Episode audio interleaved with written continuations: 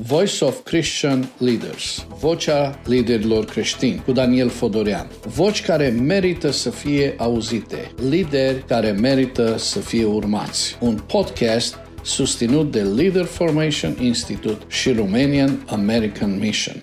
Salutare tuturor, vă spun uh, uh, la acest uh, podcast Voice of Christian Leaders și în această zi aș vrea să vorbim despre una dintre preocupările pe care ar trebui să le avem la sfârșit și început de an, și anume planificarea. De fapt, planificarea trebuie să fie o constantă a vieții noastre, nu doar la început și la sfârșit de an, dar cu pregădere aș vrea să vorbim despre rolul pe care noi, slujitorii bisericii, îl avem în acest proces de planificare. Mă bucur să fiu în această zi în discuție cu Daniel Mercioniu, pastor la Biserica Baptistă Harul din București. Uh, mă bucur că putem discuta pe această temă și uh, vreau să spun că ești uh, primul din acest podcast pe care lansăm, primul cu care avem această discuție și îți mulțumesc pentru că ai acceptat să fii în acest dialog.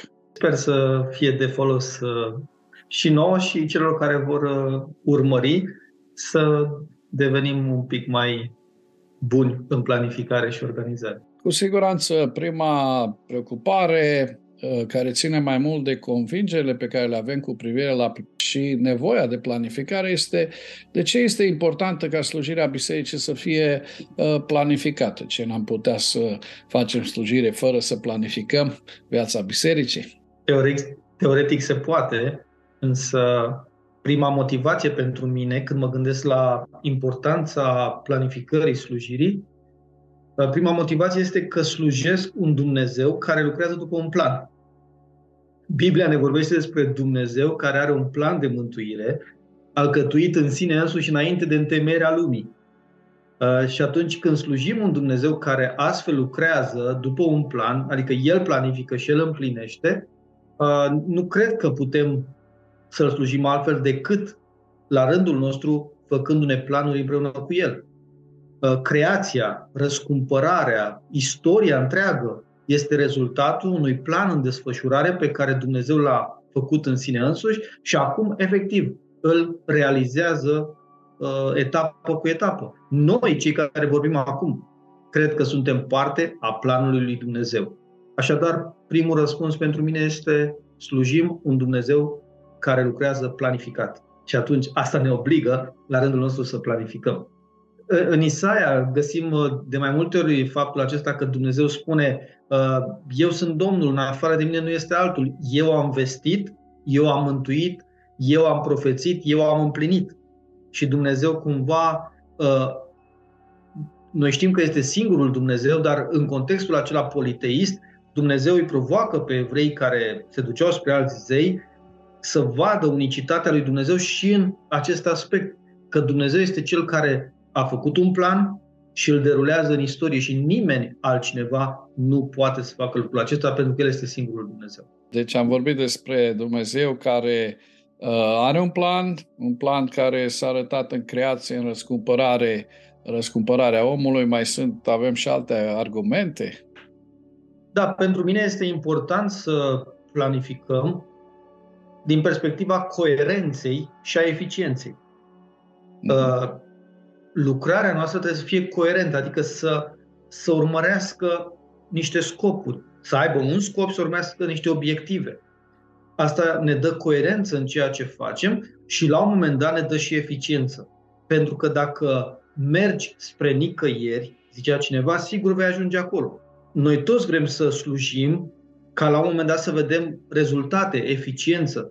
Și pentru asta cred că este nevoie de planificare să avem un scop clar în mintea noastră, să avem niște obiective precise care ne ajută să împlinim scopul și apoi să avem niște pași sau niște etape prin care împlinim obiectiv cu obiectiv și în final ne atingem scopul.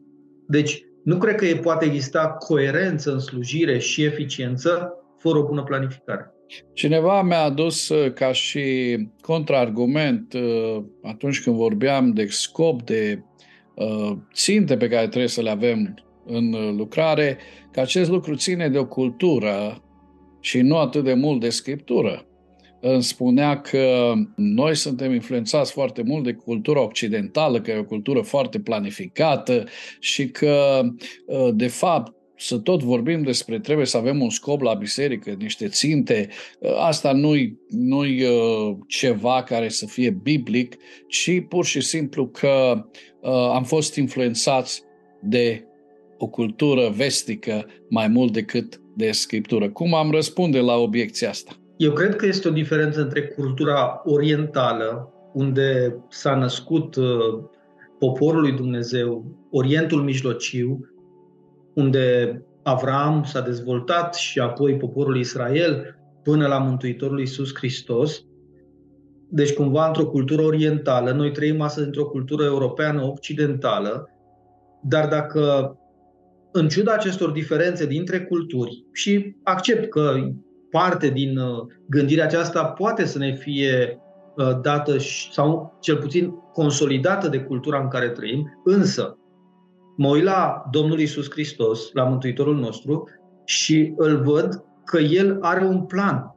Spune că trebuia să treacă prin Samaria. De ce trebuia? El avea planificat o întâlnire cu femeia de la fântână. Nu cred că acea întâlnire a fost întâmplătoare s-a așezat la fântână și s-a întâmplat să vină femeia aceea. Era o întâlnire planificată, trebuia să treacă prin Samaria. Uh, de asemenea, la un moment dat se duce și se roagă dimineața uh, și când se ridică de la rugăciune, Petru și ceilalți încearcă să-l cheme înapoi unde făcuse minuni seara, iar el spune, nu, nu, nu, haideți să mergem mai departe în satele și cătunele vecine, căci eu pentru aceasta am ieșit. Și cumva uh, înțeleg din toată lucrarea Mântuitorului că el lucra planificat, având o călăuzire directă de sus de la Dumnezeu Tatăl pentru lucrarea pe care avea să o facă. Mai mult decât atât, la un moment dat, el spune că eu nu fac nimic de la mine însumi, ci fac numai ceea ce îmi spune Tatăl să fac. Și asta arată că el urma un plan. Și știm că Mântuitorul s-a născut în Israel, în Orientul Mijlociu, în cultura secolului I. Mai mult decât atât, Apostolul Pavel, îl găsim în Faptele Apostolilor și în Epistola către Corinteni, Uh, și în romani, unde așa incidental, indirect, își dă, își revelează unele planuri pe care le avea.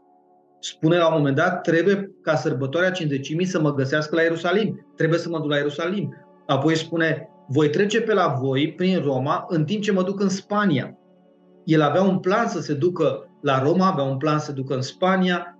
La un moment dat spune, am avut de multe ori de gând să vin la voi, am planificat, dar am avut niște piedici. Acum nu mai am piedicile astea, așa că sper să vin curând la voi, le scrie romanilor.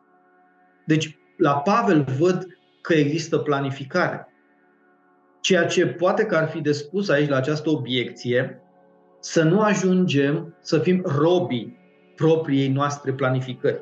Adică ă, noi facem planificarea împreună cu marele planificator, cu Dumnezeu, și încercăm să derulăm lucrarea la care El ne-a chemat într-o strânsă relație și călăuzire pas cu pas cu El. Asta văd la Domnul Isus Hristos, asta văd la Apostolul Pavel, care pentru mine sunt modele și de slujire și de planificare.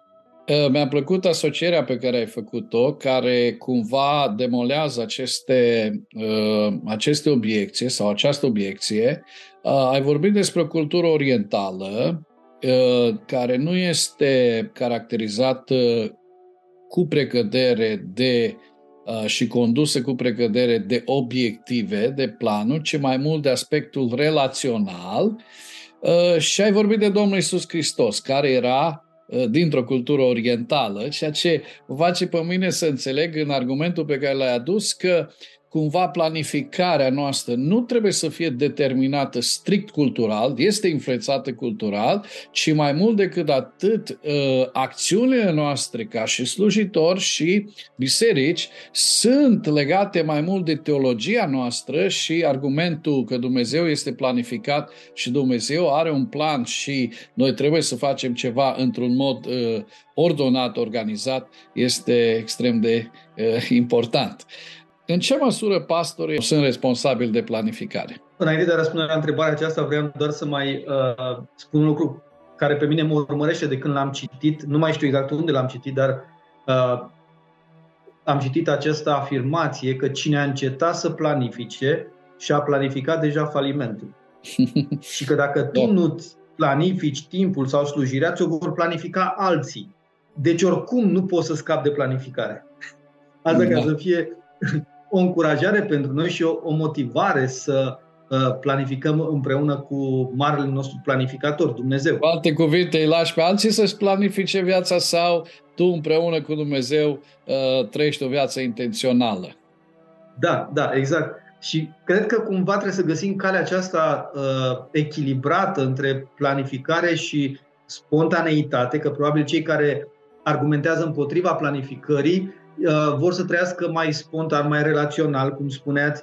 Și vedem la Domnul Isus și lucrul acesta. La un moment dat se duce spre casa cuiva să vindece un copil, iar pe drum îl oprește altcineva. Și Mântuitorul se oprește și are timp cu persoana respectivă. Dar nu cred că aceea nu era și aceea planificată. Doar pentru noi părea spontană, dar pentru el era planificată.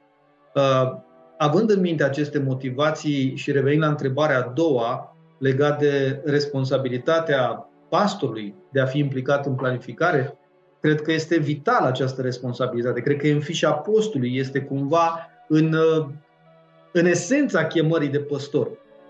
De ce? Pentru că păstor înseamnă conducere a conduce turma. Asta face păstorul. Conduce turma, hrănește turma, uh, echipează turma.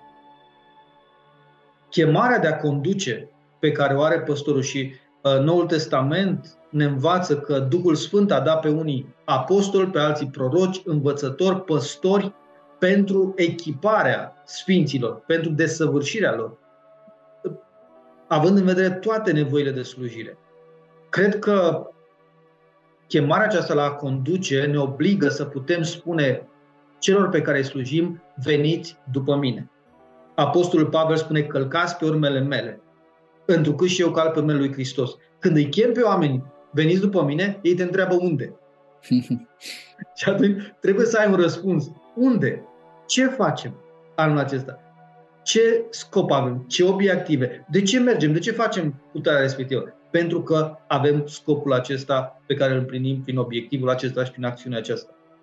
Deci, cred că suntem responsabili noi slujitorii prin prisma conducerii, chemării de a conduce. Apoi, cred că păstorul are sau ar trebui să aibă imaginea de ansamblu cea mai completă asupra bisericii. Și când spun asta, mă refer la oameni, la nevoi, și la daruri. Și trebuie să existe o imagine de ansamblu de sus, având toate datele sau cele mai multe date și în funcție de această imagine de ansamblu, apoi să planifici cu oamenii pe care îi ai, cu darurile pe care le au, în funcție de nevoile care sunt și lucrările pe care le dezvoltă biserica, să planifici acțiunile care să împlinească obiectivele bisericii și scopul ei în lume.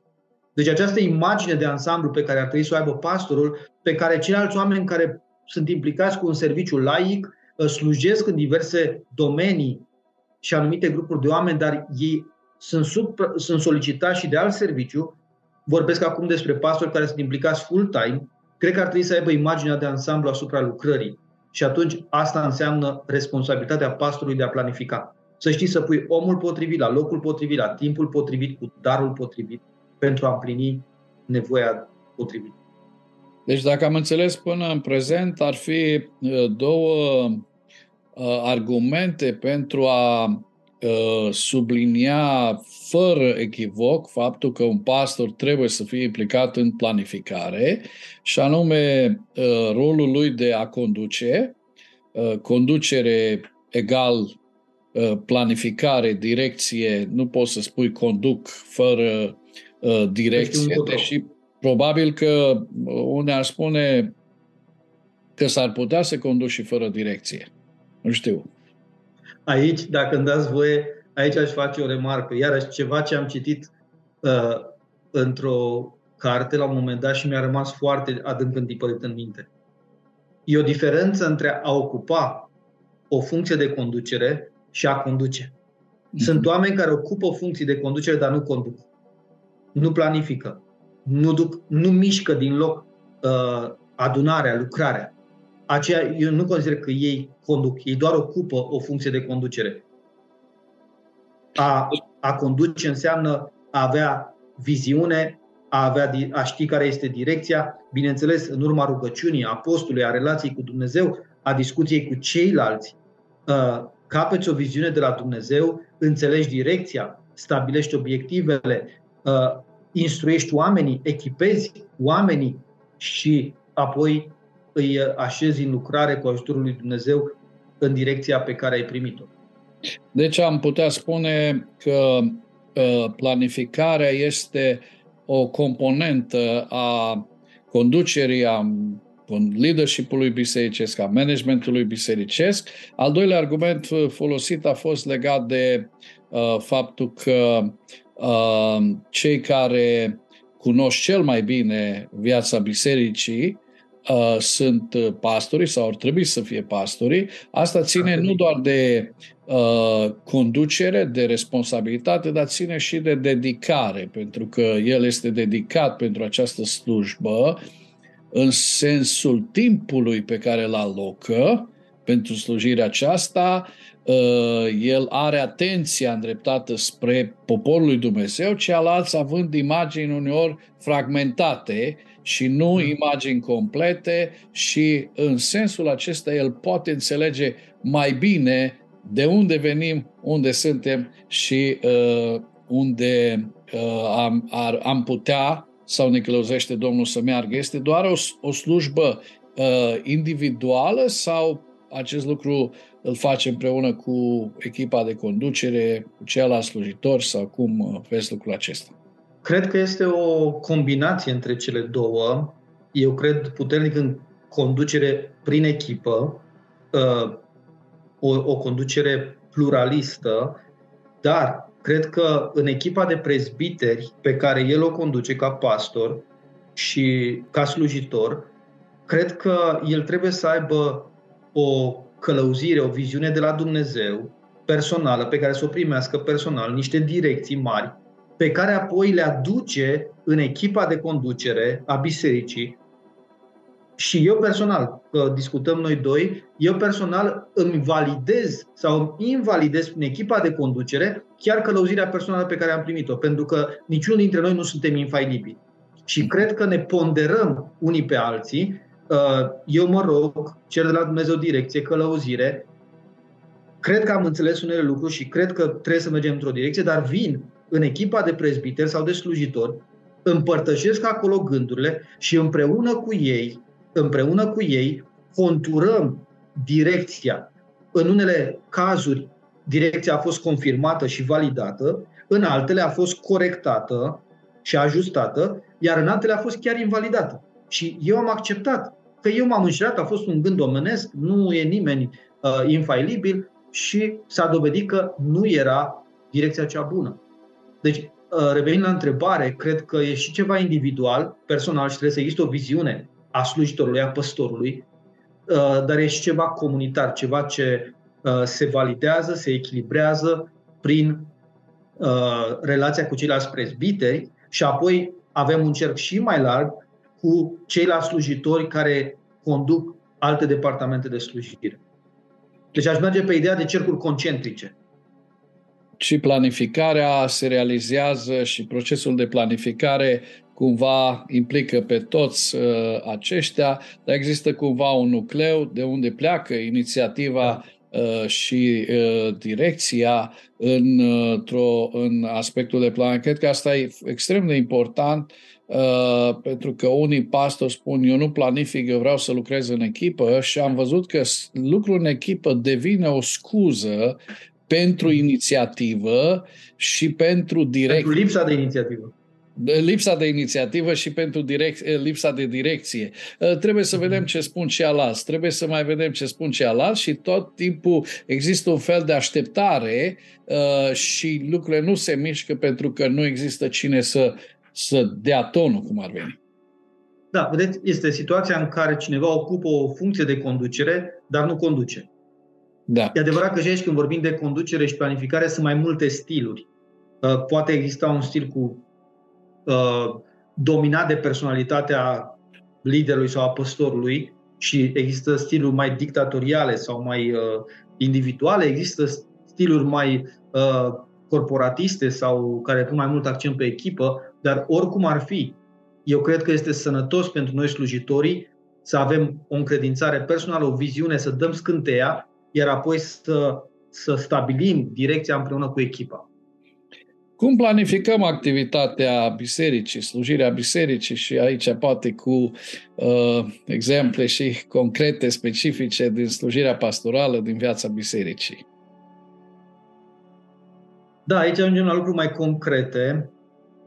În primul rând, a zice, înainte de a vorbi de planificarea activității bisericii, eu am învățat să-mi repet în minte că trebuie să planific slujirea oamenilor și nu a departamentelor sau activităților bisericii. Există două paliere pentru mine. Există, pe de-o parte, planificarea slujirii oamenilor, să mă asigur că toți oamenii sunt slujiți, și apoi planificarea slujirilor sau a departamentelor, a activităților bisericii, care trebuie să-i slujească pe oameni. Și prima mea grijă ca păstor este să mă asigur că toți oamenii din Biserica Harul, pe care o păstoresc împreună cu colegii mei, uh, toți oamenii sunt slujiți. Uh, așa, grosomodo, suntem cu membri și aparținători undeva la 375-380 de persoane care trebuie slujite, că de aici pornim. Uh, oamenii aceștia trebuie slujiți. Și m-am gândit, cum, ce trebuie să facem ca orice persoană din Biserica Harul să știe că este slujită direct de cineva. Și aici noi avem o, o planificare a slujirii oamenilor prin prezbiteri. Suntem trei păstori, împreună cu alți cinci prezbiteri aleși de biserică. Și cei opt păstori, cei opt prezbiteri, trei păstori și cinci prezbiteri, avem împărțită orice, avem împărțite toate persoanele din biserică în atenția noastră. Însă, pentru a fi eficienți, slujim împreună cu alții.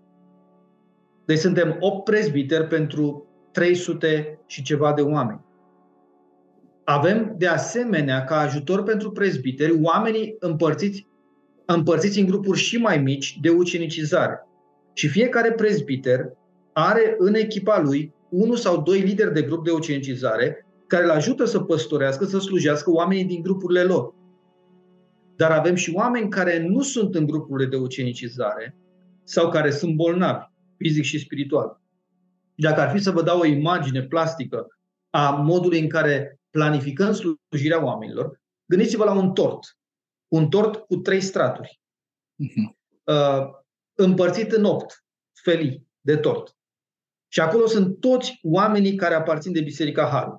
Pe aceste trei categorii, ucenici în grupuri de ucenicizare, este masa critică, e baza cea mai mare, e stratul cel mai gros, undeva la 200-220 de persoane sunt în grupurile acestea. Apoi vine un strat mai subțire, de vreo 70-80 de persoane care sunt membri ai bisericii, dar vin doar duminica dimineața și nu sunt în grupuri de ucenicizare. Și este al treilea strat al bisericii, format din bolnavi, spiritual sau fizic, care vin foarte rar sau au nevoie de slujire. Ei, fiecare prezbiter are o felie de tort cu cele trei straturi. Are în echipa lui cel puțin două grupuri de ucenicizare cu cei doi lideri, și practic sunt trei oameni care slujesc grupul respectiv, are fiecare prezbiter în echipa lui apoi membrii care nu vin în grupuri și trebuie el, prezbiterul, să-i slujească direct și are oameni bolnavi pe care trebuie să-i caute, de care trebuie să aibă grijă. Bolnav spiritual sau bolnav fizic. Și în felul acesta, știu, în momentul acesta avem listă de prezbiteri, opt liste, și orice membru din Biserica Haru este în atenția unui prezbiter peste jumătate din ei, două treimi, sunt și în atenția unui grup de lideri, unui grup de ucenicizare, în atenția unui lider de grup de ucenicizare. Și bineînțeles că noi păstorii, cei trei păstori, avem responsabilitatea peste toți membrii. Dar în niciun caz, cei trei păstori, suntem doi păstori activi și uh, fratele Ologeanu, care este pastor uh, pensionar, dar încă ne ajută și ne ajută foarte mult, Uh, eu împreună cu fratele George Luca suntem uh, păstori activi, implicați, deci noi trei avem responsabilitatea peste toată uh, adunarea. Dacă un prezbiter are o problemă cu cineva de la el și nu o poate gestiona singur, vine și ne spune, vedeți că la mine, în echipa mea de prezbiter, am fratele cu tare sau sora cu tare, o situație specială, trebuie să mergeți să vorbiți. Trebuie să faceți o vizită pastorală sau trebuie să interveniți acolo. Liderii de grupuri de oceanicizare, dacă au o problemă, observă ceva la cineva din grupul lor, se duc la prezbiter și spun, uite, în grupul meu cineva are problema asta, vedeți ce trebuie făcut. Dacă nu poate el gestiona singur sau a încercat și nu a reușit. Se duce la prezbiterul de care răspunde. Dacă nici prezbiterul nu reușește să, să facă față, vine la păstor care este parte din cei opt, pentru că noi credem că păstor, prezbiter, episcop sunt termeni interschimbabili în Noul Testament și chiar dacă noi trei suntem aleși de biserică ca păstori, cei ca, ceilalți ca prezbiteri, considerăm că slujba de prezbiter este cea de păstorire a turmei. Și în felul acesta, ca un tort cu trei straturi, cu ajutorul uh, păstorilor, prezbiterilor, liderilor de grup, ne asigurăm că planificăm slujirea tuturor oamenilor din Biserica Har. Deci asta, asta înseamnă că planificarea este în relație cu structura de organizare a bisericii. Că planificarea se relaționează la modul în care am organizat biserica, planurile noastre sunt făcute în relație cu această structură. Da, sau, sau aș putea spune că am făcut structura uh, în funcție de scopul pe care îl avem ca oamenii să fie slujiți. Și cumva structura trebuie să slujească scopului de a fi slujiți toți oamenii și după aceea planificarea ține cont de structură, într-adevăr. Și cumva ele se susțin reciproc. Ele trebuie cumva armonizate. Dar am pornit de la ideea cum să ne asigurăm că fiecare om din Biserica Harul este slujit de cineva, este sunat, este întrebat dacă are nevoie. A fost pandemia. Deci în anii de pandemie, structura asta și modul ăsta a funcționat extraordinar. Deci fiecare om a fost lui, fiecare om a fost sunat. Știa fiecare pe cine are în grijă. Și astfel nimeni n-a trăit sentimentul de singurătate. Eu am fost uitat, eu am fost lăsat pe din afară, sunt prea mulți alții, pe mine nu mă bagă nimeni în seamă. Deci asta este o primă dimensiune a uh, organizării bisericii, organizarea în funcție de oameni și oamenii sunt centrali în uh, această organizare. Da. Uh, eu am uh, experimentat uh, acest fel de a organiza biserica. Mărturisesc că uh, știu și un alt mod de a organiza și uh, cred că despre acesta vom vorbi imediat.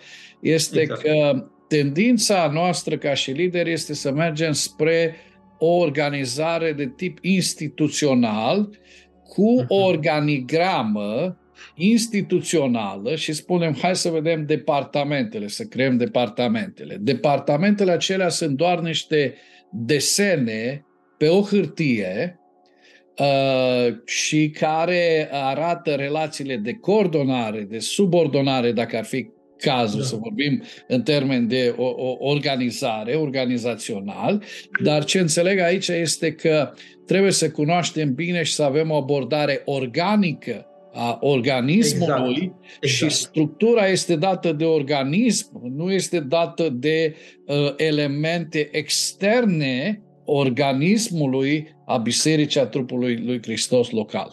Corect. Exact asta este dilema cu care m-am confruntat în urmă cu câțiva ani și iarăși mi-a rămas în minte o vorbă a fratelui Taloș Vasile, dumnealui a plecat în veșnicie, dar unele vorbe ne-au rămas și de la fratele Taloș Vasile mi-a rămas gândul acesta că Dumnezeu ne-a chemat să păstorim oameni, nu proiecte. Și că de multe ori păstorii păstoresc proiecte sau departamente, dar nu oameni. Eu mi-am dat seama că una fără cealaltă nu se poate și că ele trebuie ținute într-un echilibru și am încercat să pun accentul în planificare și organizarea bisericii pe oameni, în primul rând pe oameni. Că spuneați dumneavoastră de cei care contestă planificarea și strategiile, că ei zic că e ceva cultural occidental, pentru că asta se face multinaționale, în cei care urmăresc profitul și îi ignoră pe oameni. Oamenii sunt doar niște piese mici într-o mașinațiune care să producă profit. Pe când în Orient cultura este mult mai relațională. Eu cred că noi putem să, împlinim, să, să îmbinăm cele două. În primul rând, planificarea să vizeze slujirea oamenilor și să fie organică, exact așa cum spuneați, și apoi trebuie să ne gândim și organizațional. Suntem și organizație, biserica este și o instituție. Și atunci, pe planul 2, este și planificarea aceasta a activităților, a departamentelor, a slujirilor. Și dacă cum faceți lucrul acesta la departamente, la slujiri? Exact. Acum, aici avem câteva principii de lucru. De exemplu, nimeni nu poate să slujească într-un departament sau să coordoneze un departament dacă nu este membru al bisericii, de să fie membru al bisericii și să fie într-un grup de ucenicizare. Și asta cumva arată care este accentul nostru. Că pe noi nu, nu ne interesează să presteze cineva niște servicii, să externalizăm serviciile, să luăm cei mai buni profesioniști, și ne interesează să fie organic din cei care sunt parte a bisericii, membrii, și asta ține de instituțional, și ucenici într-un grup, asta ține de organic, aceștia pot să slujească în departamentele bisericii.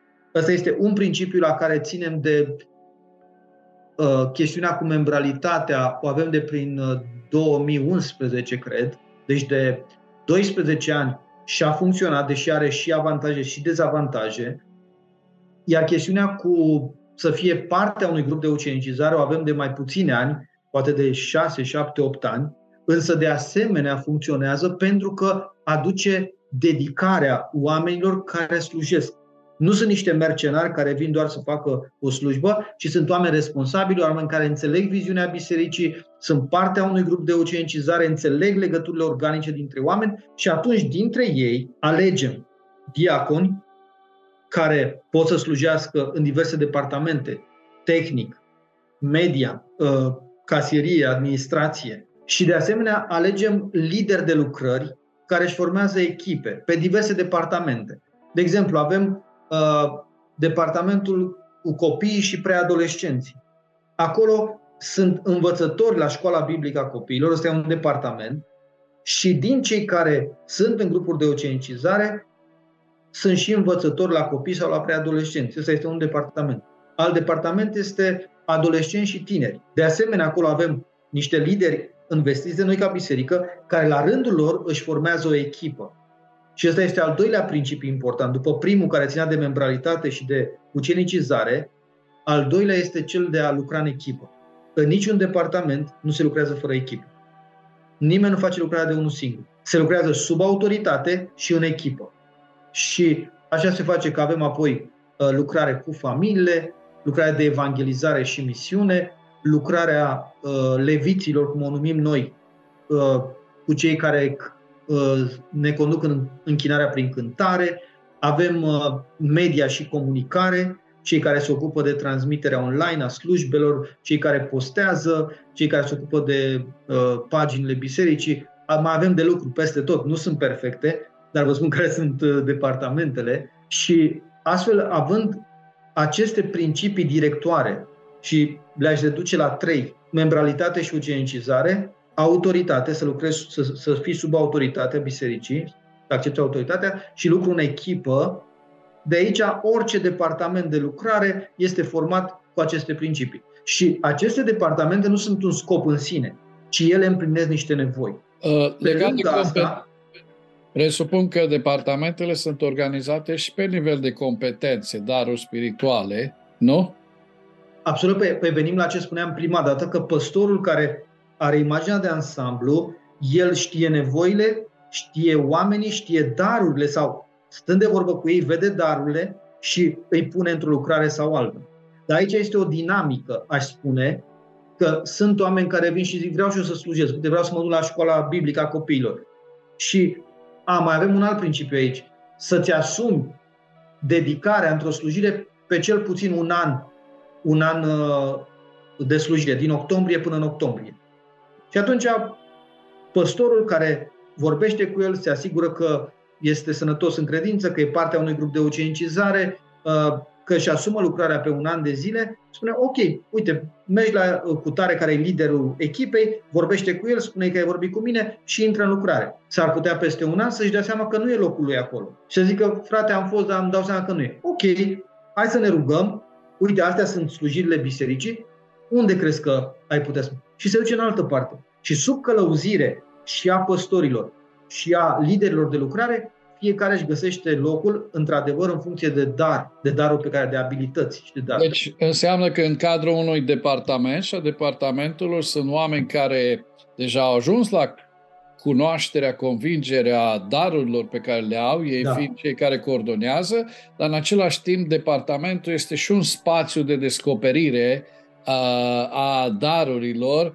Prin practicarea slujirii, oamenii își descoperă darul. Da, și ceea ce spuneam despre ucenicizare, pe noi ne preocupă foarte mult în Biserica Harul ucenicizarea, ceea ce înseamnă atât asemănarea, creșterea noastră în asemănarea cu Mântuitorul, dar și ucenicizarea în lucrări, în slujiri, în departamente. Și atunci cei care sunt deja dedicați și au înțeles darul și slujesc acolo de câțiva ani, sunt încurajați mereu să ia pe lângă ei tineri, adolescenți, care sunt deja botezați, care sunt partea unui grup de ucenicizare și să ia și să-i ajute să crească și să-i formeze. Mm-hmm.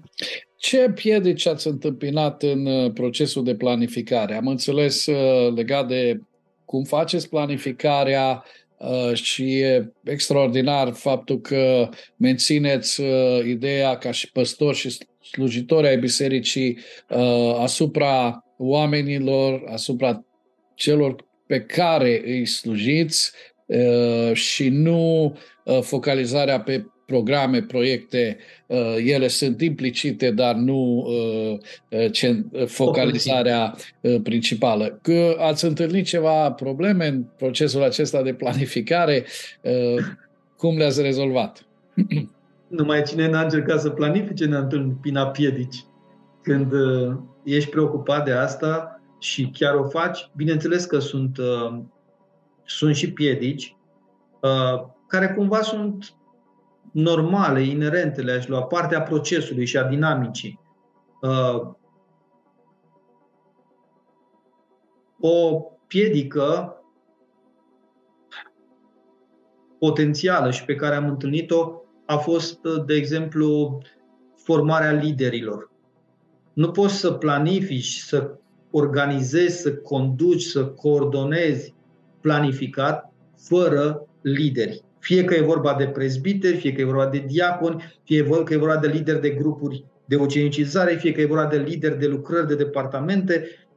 Aceasta este, o, este cheia, aș putea spune, formarea liderilor, uh, investirea liderilor. Și iarăși cred că asta este slujba esențială a păstorului sau a păstorilor să echipeze oameni, să formeze oameni, să-i pună în lucrare pe oameni. Este practic punctul maxim al ucenicizării, când omul la rândul lui, crescut spiritual, își asumă lucrare și face ucenici la rândul lui. Că sunt piedici în formarea liderilor. Uneori nu sunt suficienți oameni de câți ai avea nevoie și asta este o piedică. Da? N-ai cui să încredințezi. După aceea, legat de asta, putem vorbi de delegarea eficientă sau ineficientă. Pentru că păstorul nu trebuie să le facă el pe toate, el trebuie să formeze și să delege omul potrivit la locul potrivit. Ei, o piedică poate să apară în momentul în care îți dai seama că ai delegat ineficient. Fie persoana respectivă nu se ține, nu este încă formată și te-ai înșelat, fie uh, ai delegat cuiva care nu este potrivit și în loc să ajute departamentul sau lucrarea respectivă, o distruge sau o afectează negativ. Și atunci trebuie să intervii și să extragi, să retragi.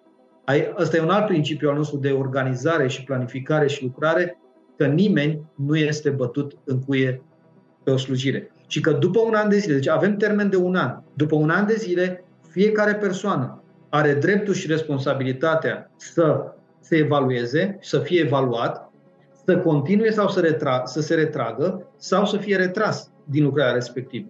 Și au fost situații în care a trebuit să retragem oameni, pentru că ei nu se retrăgeau, dar spuneau ceilalți din echipă că nu sunt eficienți sau că nu fac ce trebuie.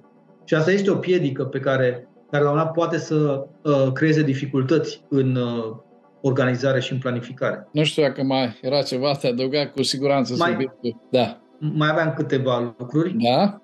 Tot aici la piedici, conflictele care apar. Deci sunt conflicte lucrând oamenii cu oamenii, suntem mântuiți, dar suntem păcătoși mântuiți. Avem și firea veche și firea nouă. Și o mare piedică în lucrare, în planificare, în derularea ceea ce planifici, este natura noastră omenească, păcătoasă. Când uh, ea își spune cuvântul mai mult decât Duhul. Și aici apar conflicte între persoane și trebuie gestionate conflictele, rezolvate și redresate lucrurile. Și aș mai menționa aici inerția. Uh, este o piedică în a organiza, în a reorganiza, mai ales la un moment dat, pentru că nicio, nicio formă nu cred că este, nu cred că este sfântă și orice formă poate fi reformată.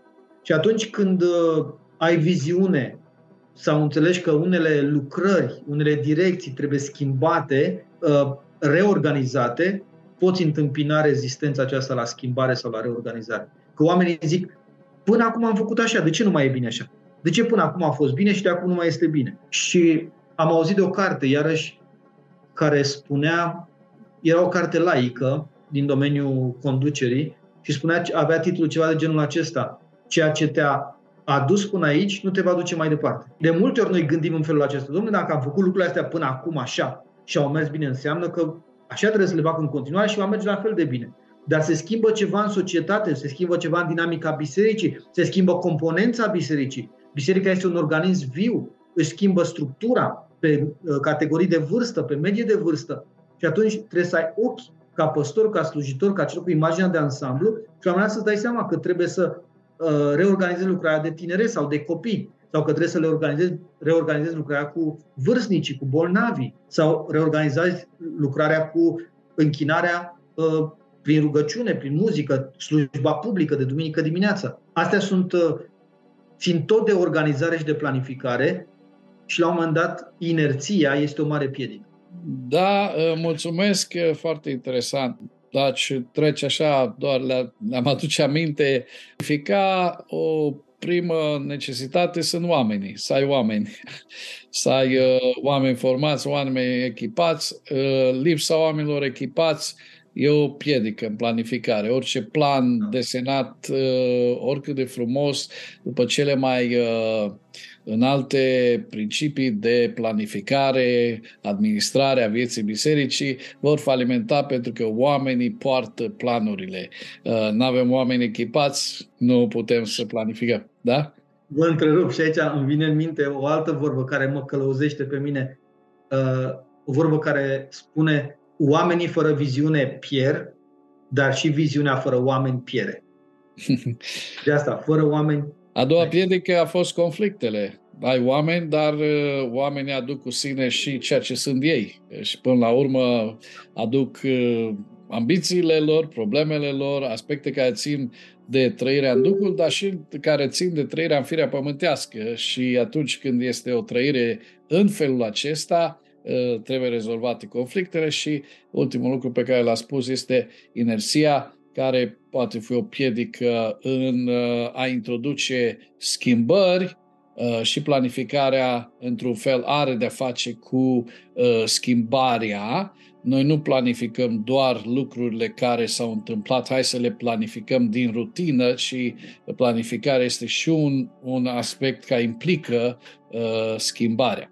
Știu că discuția e foarte frumoasă și cred că pentru cei care ne ascultă e benefică și putem să continuăm pe subiectul acesta. Cred că avem nevoie de multă, multă planificare și o gândire strategică în bisericile noastre. Mulțumesc pentru tot ceea ce uh, ne-a dus și astăzi da. din uh, cuvânt, din experiența pastorală, ce să spun, cel ales la suflet face planuri alese și stăruie în planurile, stăruie în planurile alese alese. Așa să ne ajute Dumnezeu pe toți, în fiecare uh, situație, în fiecare an și anul acesta să stăruim în uh, planurile pe care le-am pus înaintea lui Dumnezeu, le-am făurit împreună cu Dumnezeu și El să ne ajute să le ducem până la capăt.